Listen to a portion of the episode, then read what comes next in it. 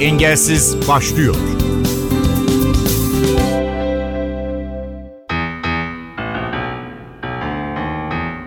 Merhaba, ben Ayhan Aktaş. 2024 Paris Paralimpik Oyunları'na bir yıldan az bir zaman kala sporcuların kota yarışı hız kazandı. Bazı sporcularsa elde ettikleri derecelerle önceden oyunlara katılım hakkı elde etti bile. Görme engelli milli atlet Mikail Al bu sporcularımızdan. Genç sporcu İstanbul'da yapılan son deneme yarışlarında da kendi adına en iyi derecesini koştu. Antrenörü Muhammed Uğur Çakır'la birlikte rekor derecesi sonrası NTV Radyo'da Engelsiz'e konuk oldular.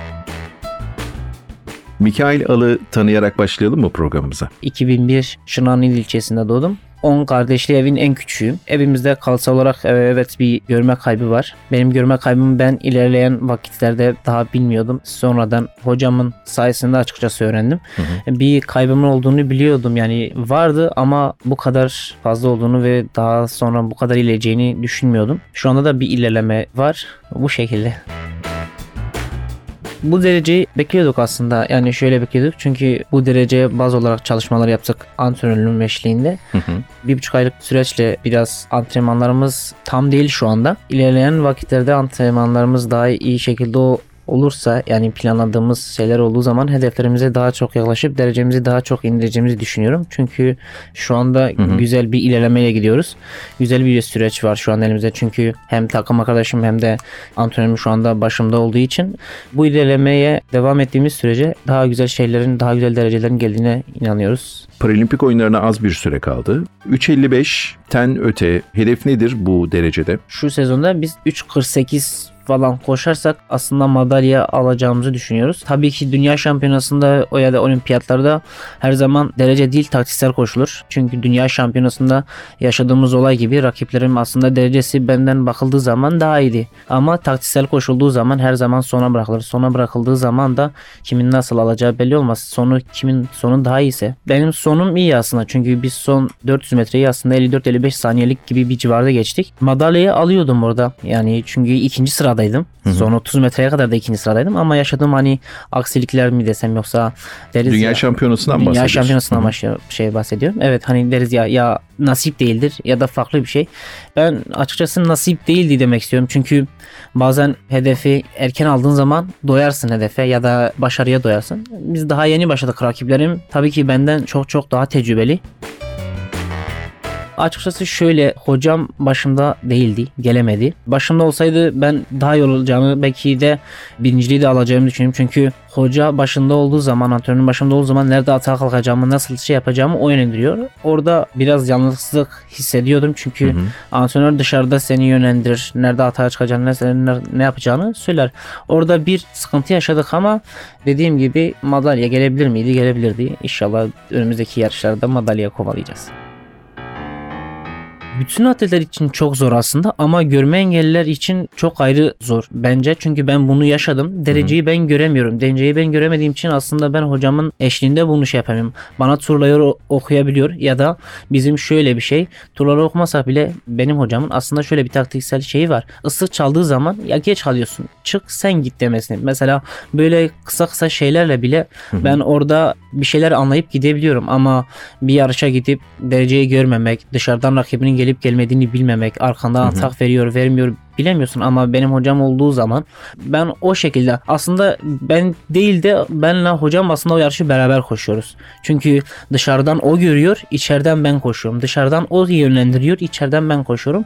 Bu şekilde beraber olduğumuz zaman aslında daha iyi bir şekilde daha iyi sonuç alacağımızı düşünüyorum açıkçası.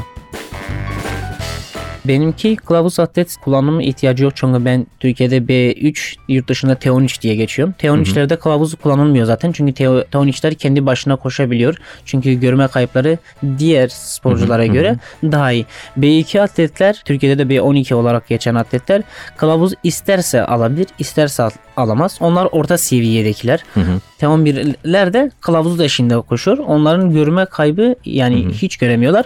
Onlar hem bezle, gözleri kapalı bir şekilde hem de kılavuz eşliğinde koşuyorlar. Ama benimki ihtiyaç duymuyor. Çünkü ben en azından önümü görebildiğim için ihtiyaç duymuyorum.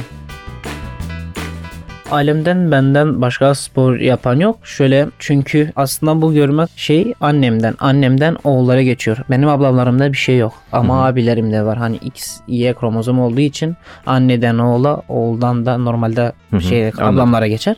Benim abilerimde var. Açıkçası hepsinde vardı, bir bende yoktu.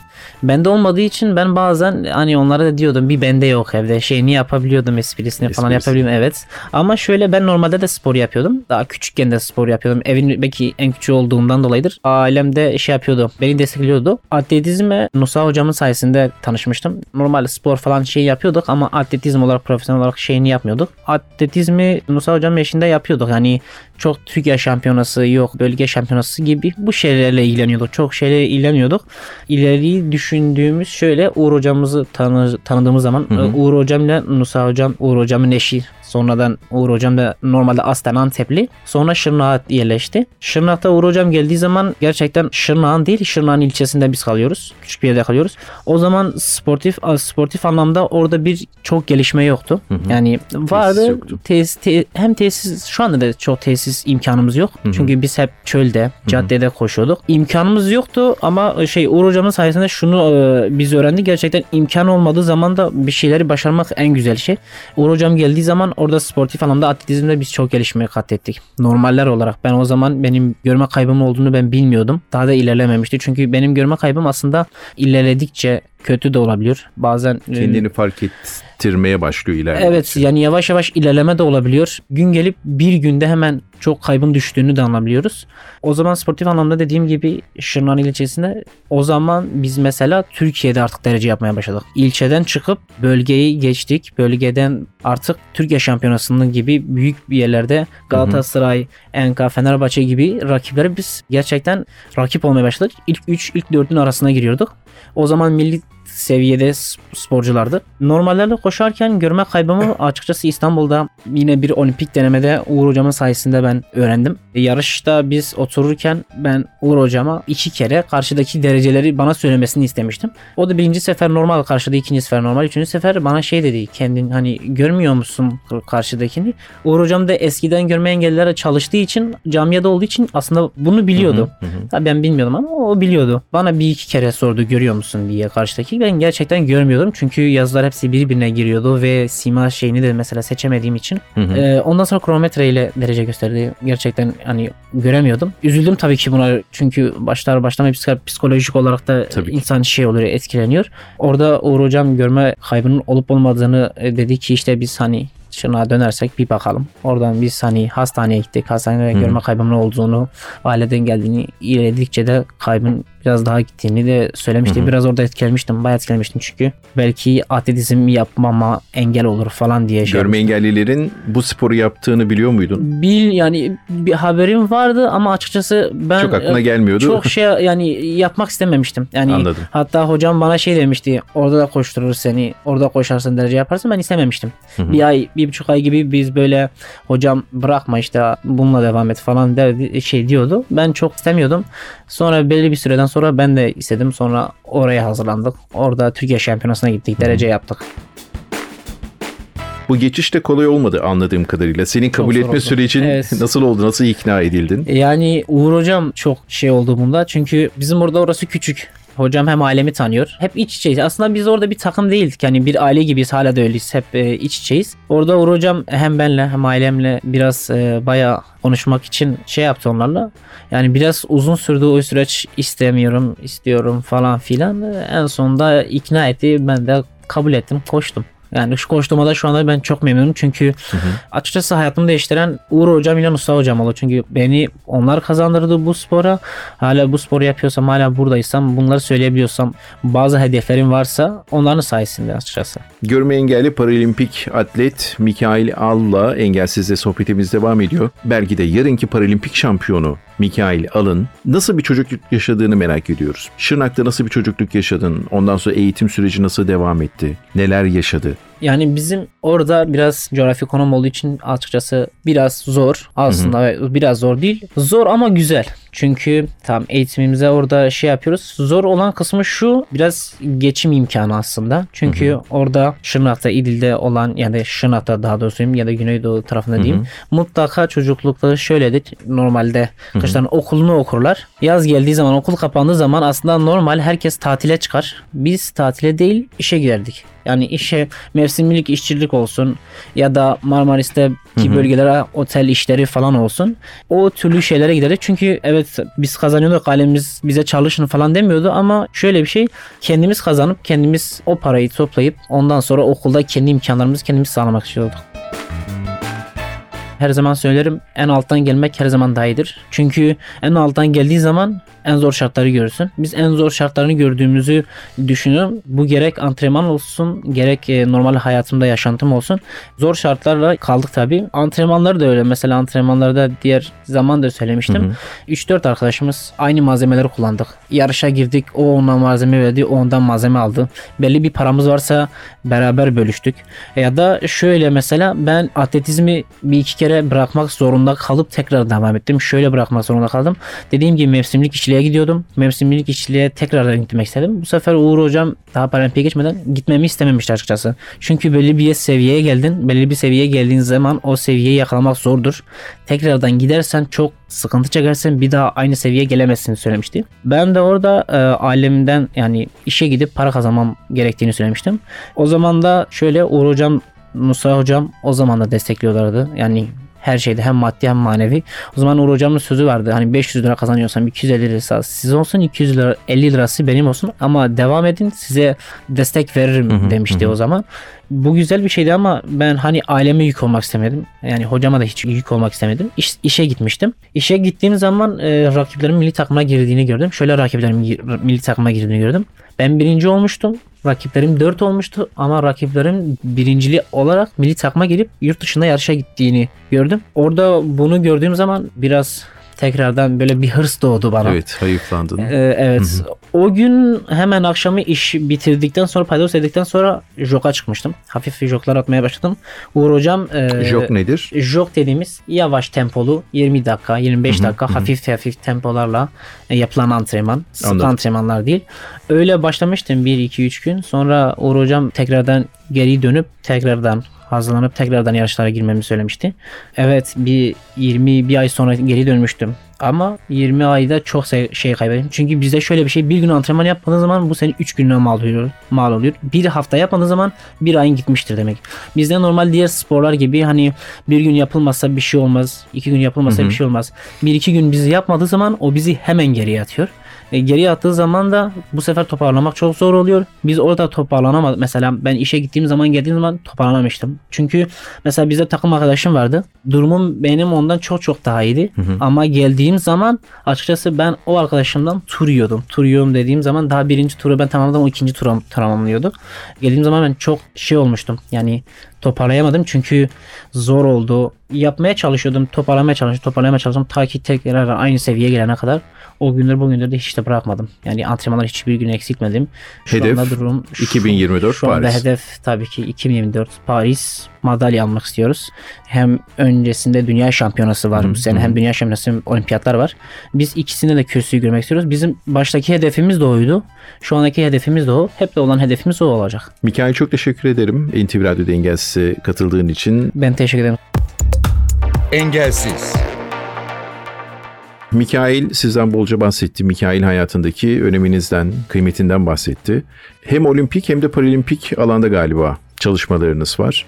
Biraz sizi tanıyalım. Ben Muhammed Uğur Çakır, aslen Gaziantep'liyim. 2017 yılında evlenerek Şırnak İdil ilçesine yerleştim. Eşim de yani yine atletizm antrenörü. O da Şırnak İdil ilçesinde ikamet ediyor. Yani yerleştikten sonra benim asıl görme engelli bireylerle tanışmam 2011 Ekim ayı gibiydi. O zaman Gaziantep Üniversitesi Beden Eğitimi Spor Yüksekokulu öğrencisiydim ben. Sporcuların genelde B1, T11 dediğimiz hiç görmeyen sınıflarındaydı ağırlıklı olarak. Biliyorsunuz görme engelli bireylerin ve diğer engelli bireylerin bağlı bulundukları dernekler veya spor kulüpleri vardı o dönem. Burada hani genelde hani kısa vadeli sporlar yapıyorlardı. Biz bunları alıyorduk. Sürekli haline getirdik bu engelli bireyleri. Sadece mesela ben o dönem atletizm değildi. Golbol vardı görme engellilerde. Futbol veya futsal vardı. Bu şekilde diğer branşlarda da hani çocukların faaliyet göstermesi adına sporcu sayısını artırarak birkaç arkadaşımla beraber bunları sporcu sayısını artırıp müsabakalarda dernek ve kulüplerin destekleriyle müsabakalara katıldık. Bu şekilde görme engelli bireyleri tanıdım. Daha yakından işlerine girerek, onları birebir hani tanıyaraktan. İçlerine girerek onları tecrübe etmenin haricinde görme engellilere sporu ya da spor eğitmeni olabilmek için özel bir eğitim gerekiyor mu? Şimdi ilgili spor federasyonlarının kendilerine ait branşlarında antrenörlük kademesi olacak, branş kademesi olacak belgeler var. Öncelikle bunları tamamlıyorsun. Ama atletizm için mesela Zihinsel Engelliler Federasyonu'nun öyle bir özel sporcular olarak bir belgeye sahip olman lazım. Ama diğer federasyonlarda Türkiye Atletizm Federasyonu Başkanlığı'ndaki hani belgeyle bu tür faaliyetlerde devam edebiliyoruz. İdil yaklaşık 90 köye sahip bir, Türkiye'nin hani bildiğim kadarıyla ilçeye bağlı en çok köye sahip bir ilçe. Yani biz burada arabamız vardı, özel olarak gidiyorduk eşimle beraber. Köylerde taramalar yapıyorduk. Bunlar bize çok fayda elde etti. Yani köydeki beden eğitimi öğretmenlerin vesilesiyle okul müdürlerinin. Yani biz o süreçte birçok köye gidip farklı sporcular da bulduk yani. Yetenekli sporcular da bulduk. Tabii bunları hani köylerden bizim bölgemizde ulaştırmak biraz daha zordu yani. Bu sefer engelli bireylerle daha çok hani merkeze bağlı kaldık. Ama yine köyden gelen birkaç engelli sporcumuz da vardı. Aileler hani duyarlıydı. Geliyorlardı. Biz hatta ilk ben geldiğimde sabakalara gitmekte biraz zorluk çekiyorduk işin açıkçası. Ben kendim spor kulübü açtım çocuklar için. Dedim çocuklar hani müsabaka görsün. Hani müsabakalara gitsin. Spor kulübü açıp sporcu sayısını arttırdık biz orada. Yani bayağı bir ilerledik. Bu çabalarımızın sonucunda da son 2 yılda hani bizim ilçemizde 4-5 tane çocuğumuz milli takıma girdi. Ülkelerini temsil ettiler yani. Sadece Mikail değil. Mikail görme engelli birey olarak hani gitti. Bunun dışında 2 kızımız daha vardı. Onun haricinde bir çocuğumuz daha vardı. Yine Mikail ile beraber bir arkadaşı daha var. Evet. Yani görme engelli. Bu şekilde hani gerçekten bizim yanımızda olan herkese sonsuz teşekkür ederim ben. Amacımız önümüzde şu anda 2 tane şampiyona var. Dünya şampiyonası ve olimpiyatlar var. Paralimpik oyunları. Bu paralimpik oyunlarında da gerçekten 2 şampiyonada da boş dönmemek adına madalya almak istiyoruz. Çabamız da bu yönde. Şu andaki çalışmalarımız, hedeflediğimiz doğru istikamette gidiyoruz yani.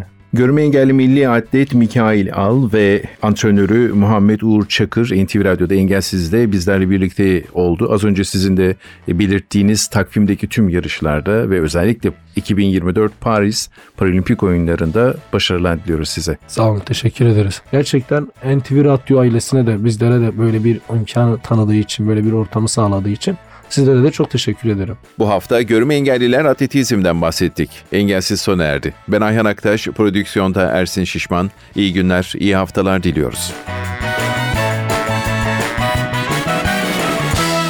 Programın tüm bölümlerini ntvradyo.com.tr adresindeki podcast sayfamızdan dinleyebilirsiniz.